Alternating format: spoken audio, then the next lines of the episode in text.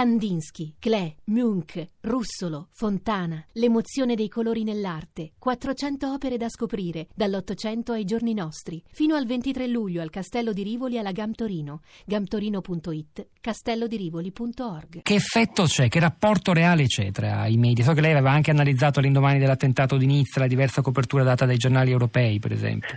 Sì, ma eh, noi siamo di fronte ad un enorme problema dal mio punto di vista ehm, per quanto riguarda il giornalismo italiano, eh, in particolare quello online, ehm, perché se ci facciamo caso tutte le volte che c'è un, un evento che può anche solo ipoteticamente essere un attentato, cominciano ad apparire i titoloni, quei panini che poi si, si ingrandiscono sempre di più e eh, c'è diciamo così una tendenza a, a, all'infotainment più che al, all'informazione, no? cioè, il confronto che io facevo proprio rispetto a Nizza su come cioè, information ed entertainment, informazione esatto. e intrattenimento, certo usare la parola intrattenimento per raccontare un fatto di sangue. Beh, nel momento in cui si fa leva sulla componente emotiva, Okay, cioè io questa notte per esempio guardavo titolazioni di giornali italiani e titolazioni di giornali esteri. Sì. Sulle Figaro eh, e sulle Monde c'erano dei titoli tipo tutto quello che sappiamo fino a questo momento sui fatti di Parigi. Sui, titoli, sui, sui giornali online italiani c'erano l'attentato, l'attentatore, le foto, le persone che scappano, eccetera. Poi cosa succede? Che se noi corriamo a titolare in questo modo qua, mh, succede come eh, l'esplosione che ha colpito il pullman del Borussia Dortmund in occasione dei quarti di finale della Champions League, oggi si dice che non sarebbe stato un attentatore ma qualcuno che, avevo, che voleva guadagnare in borsa. borsa sì. okay.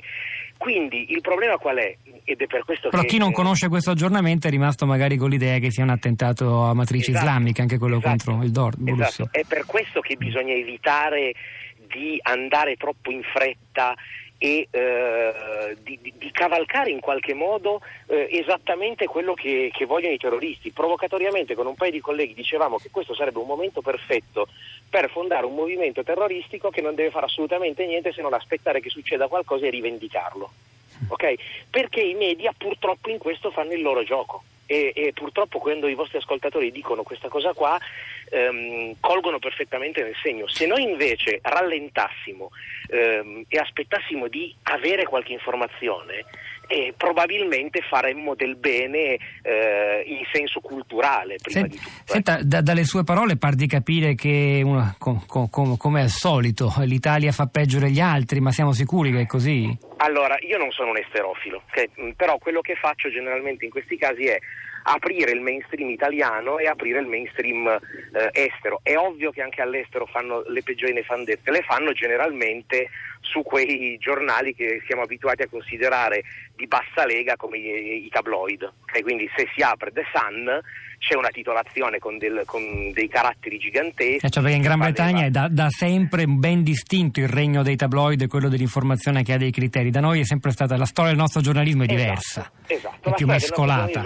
Noi mescoliamo, però ad un certo punto non può essere un alibi non può essere un alibi per far sì che il titolone del pullman di, del Borussia Dortmund rimane impresso nella mente delle persone e poi l'aggiornamento no, non era terrorismo, siccome diventa sicuramente un taglio basso con un carattere un po' più piccino, eh, passa pr- praticamente inosservato. Quindi non può più essere un alibi il fatto che la nostra storia giornalistica ha mescolato i generi. No? È un, questo è un momento storico in cui secondo me sempre di più dobbiamo riappropriarci del valore del giornalismo che si prende anche la briga di aspettare dieci minuti, un'ora?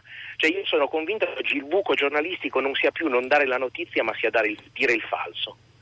Non ha senso fare la, la concorrenza a Twitter, a Facebook, ai social network, quelli sono basati sulla velocità, sulla quantità, sulla produzione di un flusso di notizie che sono anche eh, eterogenerate no? da persone qualsiasi. Quanto da... invece darla fondata. Alberto Pugliaffi, esatto. io la, la, ringrazio e la saluto sottolineando quel che lei ha detto. Il vero buco giornalistico non è arrivare tardi, non dar la notizia, ma dire il falso.